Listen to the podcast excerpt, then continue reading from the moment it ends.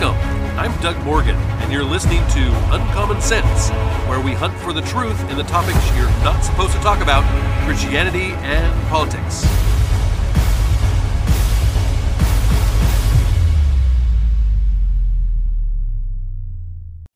Christmas is the celebration of a real event, according to most Americans.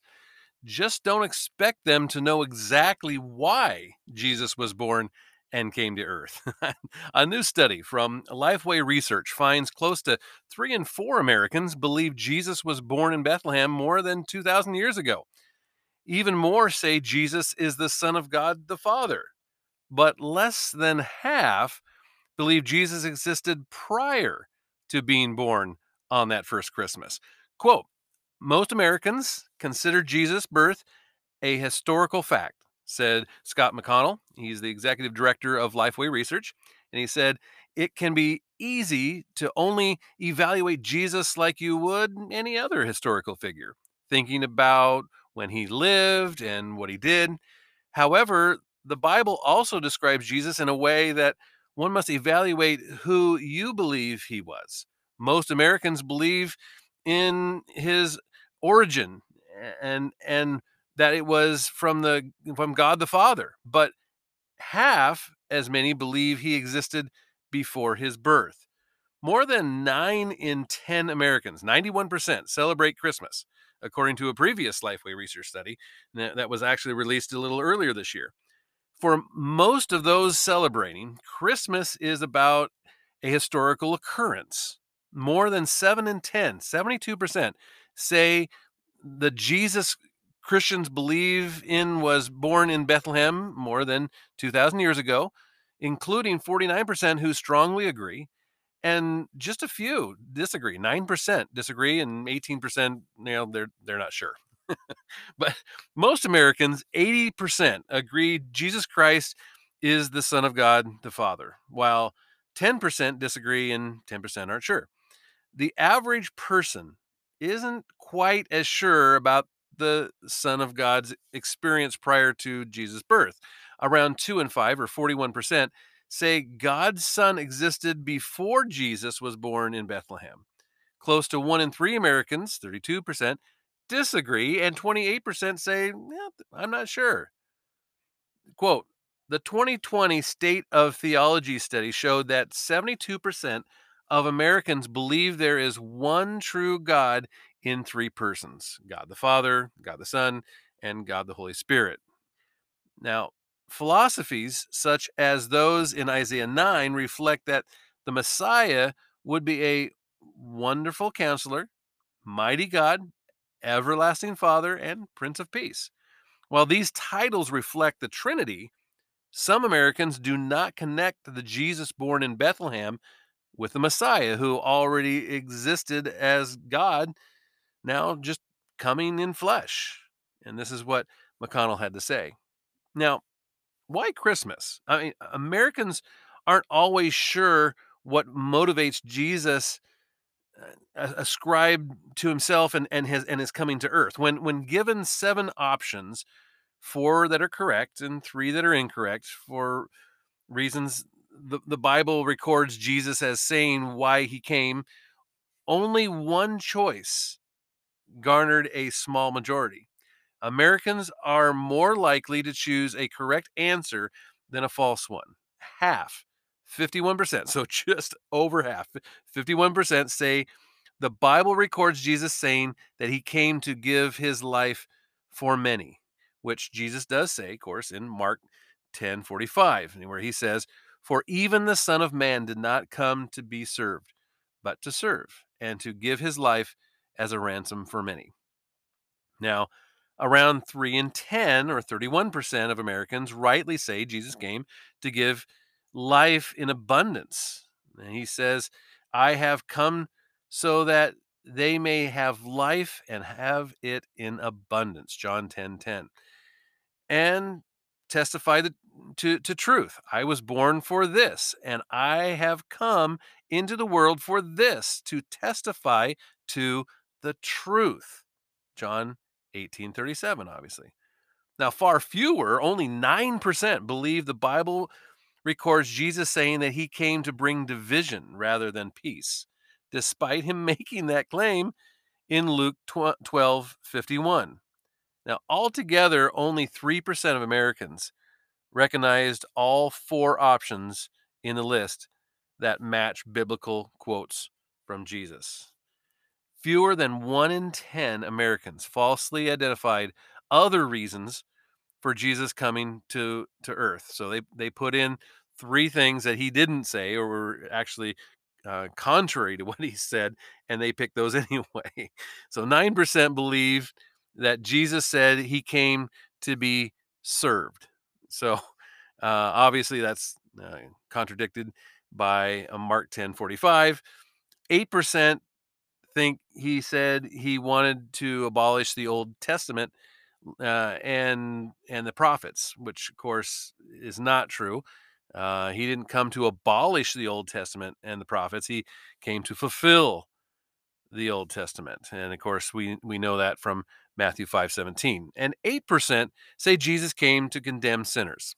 we know he didn't come to condemn sinners; he came to save them. So, um, here's another quote: Despite world, oh, I'm sorry, despite widespread belief that Jesus really came to earth as a baby, there is far less familiarity with why Jesus said he came. And this again from uh, from McDonald from the, the Liberty Research Group.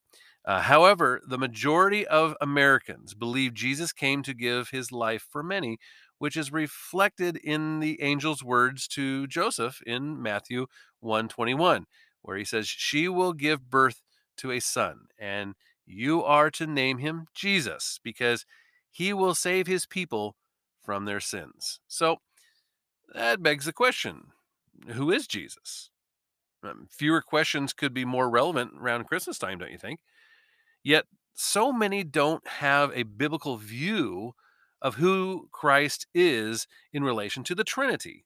So, we're we're not the first to struggle with retaining a biblical view of the Trinity. Trinity is kind of a, a harder concept to wrap our brains around, um, where where you have the Father, the Son, and the Holy Spirit all together as one, not three gods, but one God in three different parts. In in, in the fourth century, a, a group within the church known as the Arians, uh, they they, um, they also said that there was a time when the Son was was not not around. Uh, the popularity of this belief so threatened uh, to the the to, to to divide the unity of the church that our fathers actually gathered at Nicaea and Constantinople in order to put together uh, some things that that would definitely spell this out.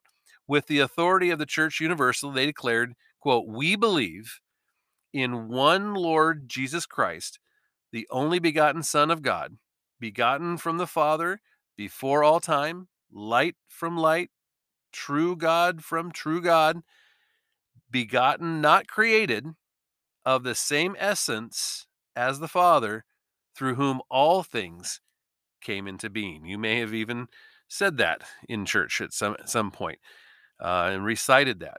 Uh, he he he was essentially begotten from the Father's divine essence. He is he, he is not from a different essence or a similar essence. Both of that uh, would be um, where he would be uh, created into a hierarchy in the Trinity, but rather, as the author of Hebrew says, the Son is the radiance of the glory of God and the exact imprint of his nature.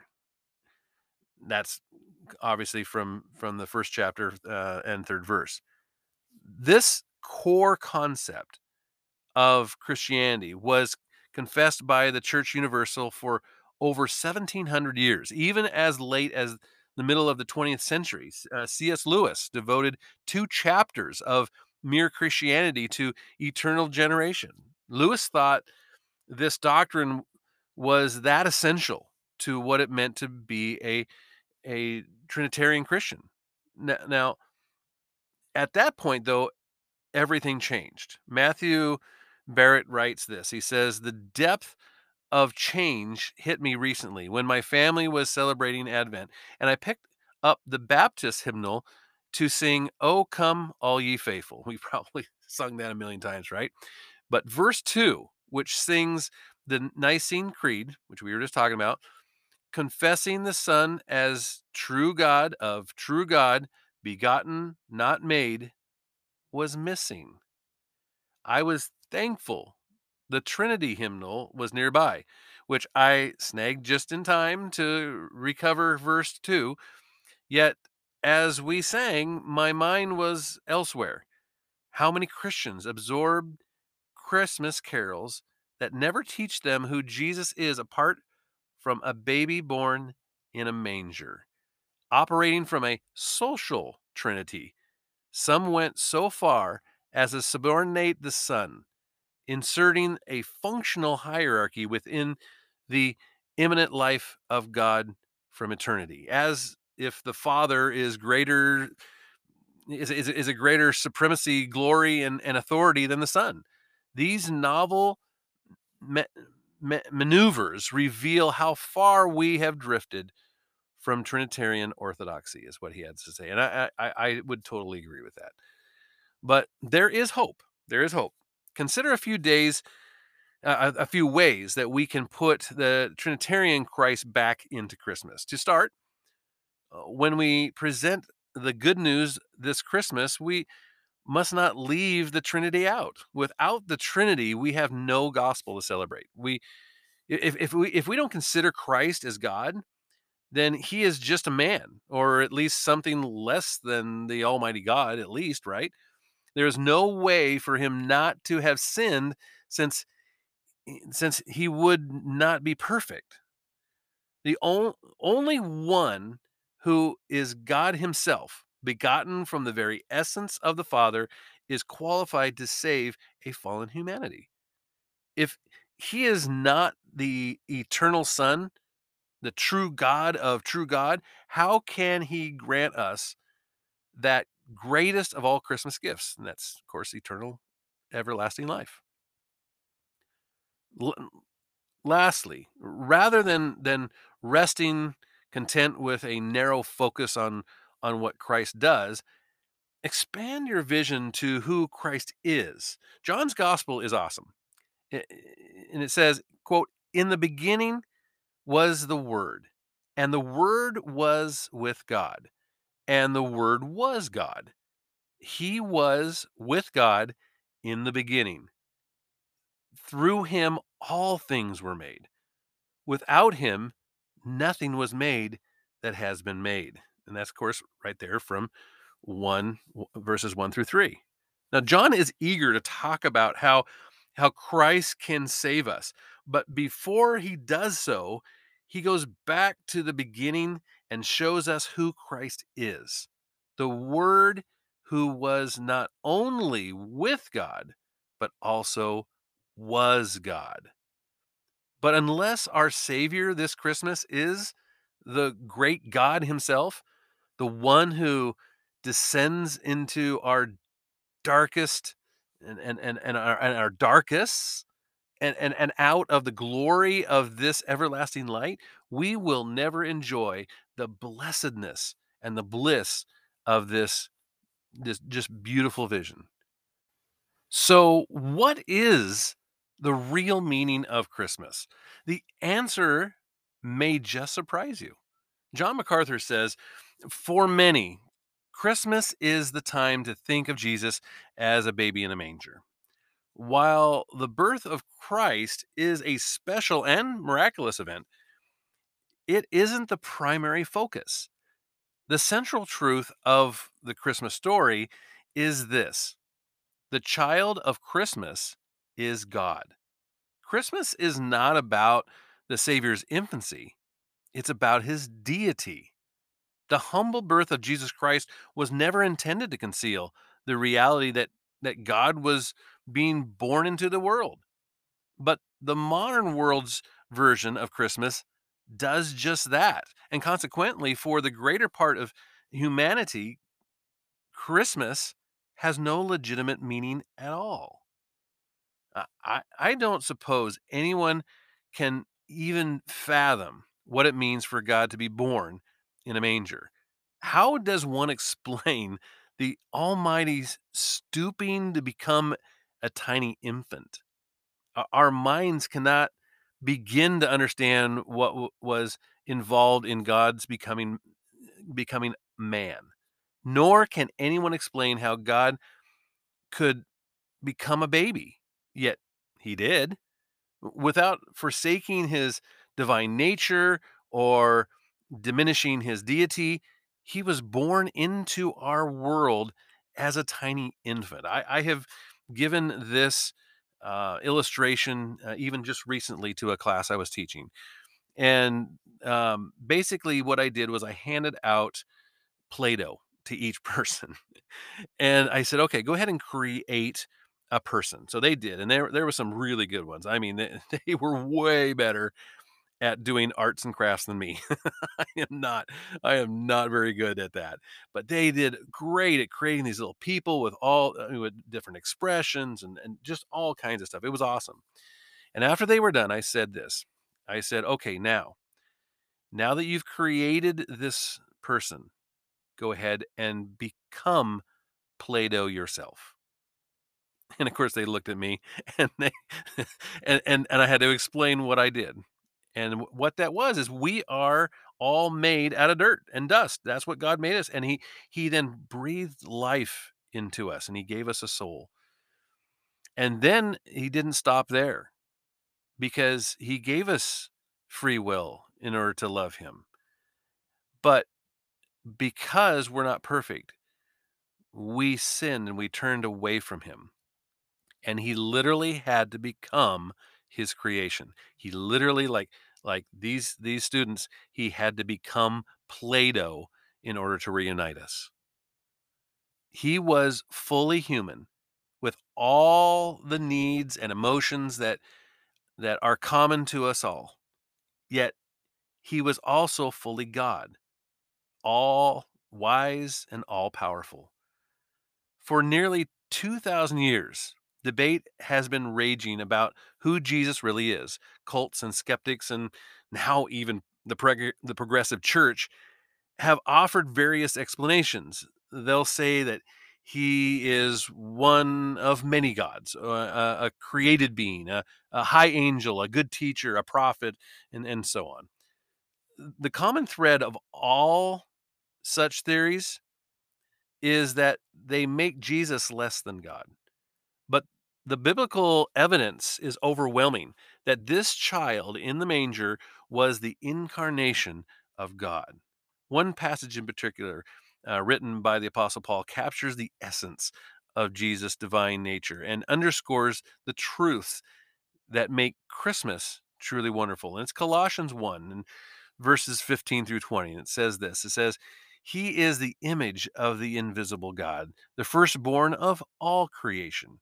For all things have been created by him and for him, and he is before all things, and in him all things hold together. He is also head of the body, the church, and he is the beginning, the firstborn from the dead, so that he himself might come to have first place in everything.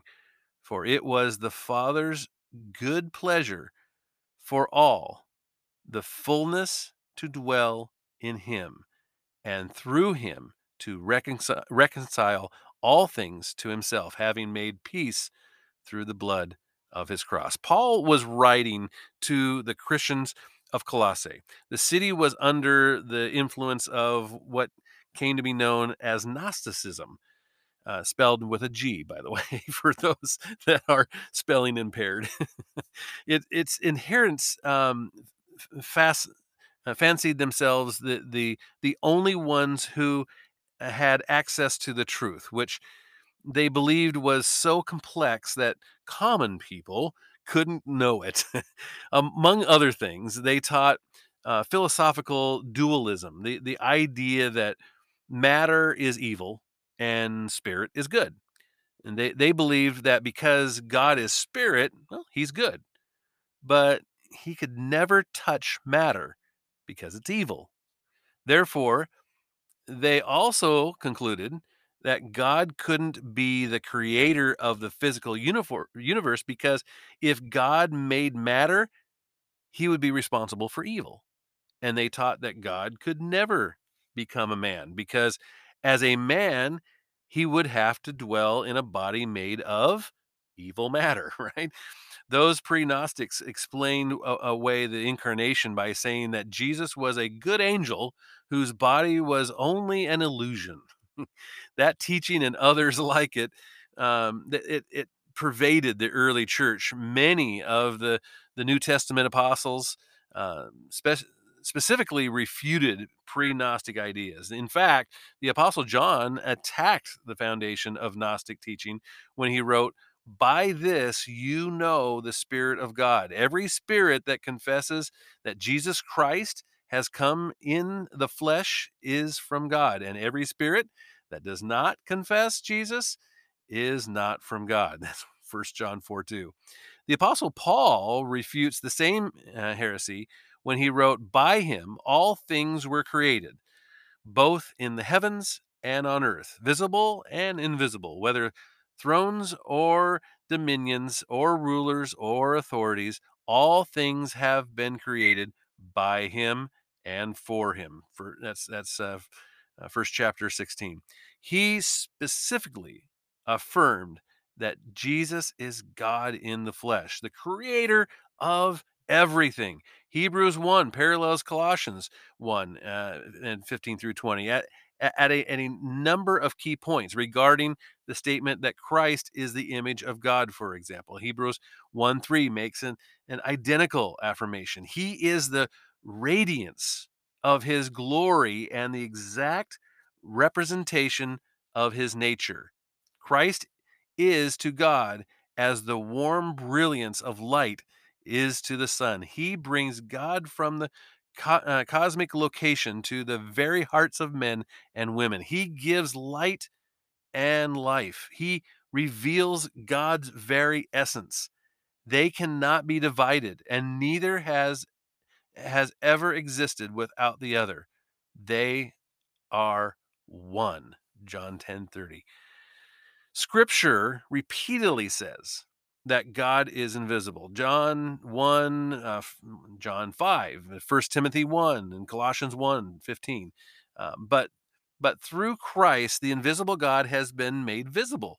God's full likeness is revealed in him. Colossians 1:19 takes the, the truth a step further, even when it says, It was the Father's good pleasure for all the fullness to dwell in him. He is not just an outline of God, he is fully God. Colossians 2 9 is even more explicit when it says, In him all the fullness of deity dwells in bodily form. Nothing is lacking, no uh, attribute is absent. He is God in the fullest possible sense, the perfect image.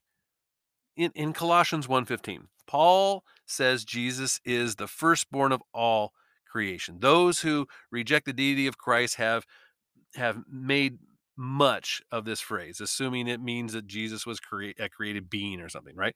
But the word translated firstborn describes Jesus' rank, not his origin. The firstborn in a Hebrew family was the heir, the ranking one, the one who had the right of inheritance. And in a royal family, he had the right to rule. So so Christ is the one who inherits all creation and the right to rule over it. It doesn't mean that he was born first uh, in, in, in an order or something. He wasn't. In, in Psalm 89 27, God says of David, I also shall make him my firstborn, the highest of the king of the earth. There, the meaning of firstborn is given in plain language, the highest of the kings of the earth. That's what firstborn means. Christ is the King of Kings and the Lord of Lords, just like Revelation 17 16 says. Now, uh, Hebrews 1 uh, again has a parallel statement. Verse 2 says, God has appointed his son heir of all things. He is the primary one, the son who has the right to the inheritance, the, the ranking person and the Lord of all, heir of all creation. The claim that firstborn means Christ is a created being completely ignores the context of Colossians 1:15. Remember, you, you you've already seen verses 16 and 17 explicitly name him as creator of everything. Christ is not part of the creation. He is the creator, the very arm of God, active from the beginning in calling the universe and all creatures into existence. He literally did it with his mouth. He didn't do it with his hands, he literally spoke it into existence. John 1 3 says, All things came into being from him, and apart from him, nothing came into being that has come into being. That could not be true if he were himself a created being, right? Hebrews 1 2 also identifies Christ as the creator. Christ was the person of the Trinity through whom the world was made and for whom it was fashioned. The size of the universe is incomprehensible. Who made all that? Some scientists say that that it was a big bang or an explosion that eventually formed a, you know, primordial swamp and well, scientists can't explain it, right? God created it all. Who? The little baby that was born in Bethlehem made everything. And this is the meaning of Christmas. Christ is the meaning of Christmas. He did the impossible, and now we have a way to be reunited with Him for all of eternity. And that's what Christmas is about. And you may agree with me, you may disagree with me. Definitely love to talk to you on this. And you can always do that at uncommonsensepodcast.com. Thank you very much for listening. This podcast is a production of Morganite Communications.